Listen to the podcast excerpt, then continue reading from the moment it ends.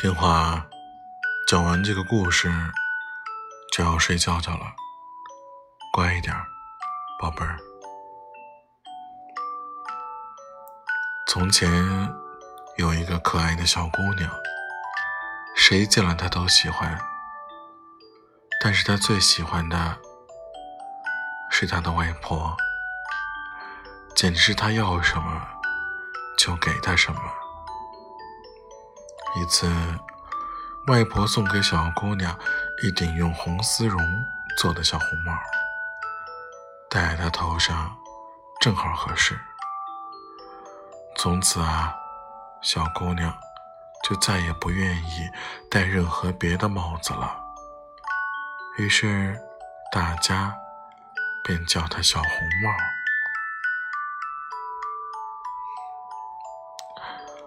睡了吗？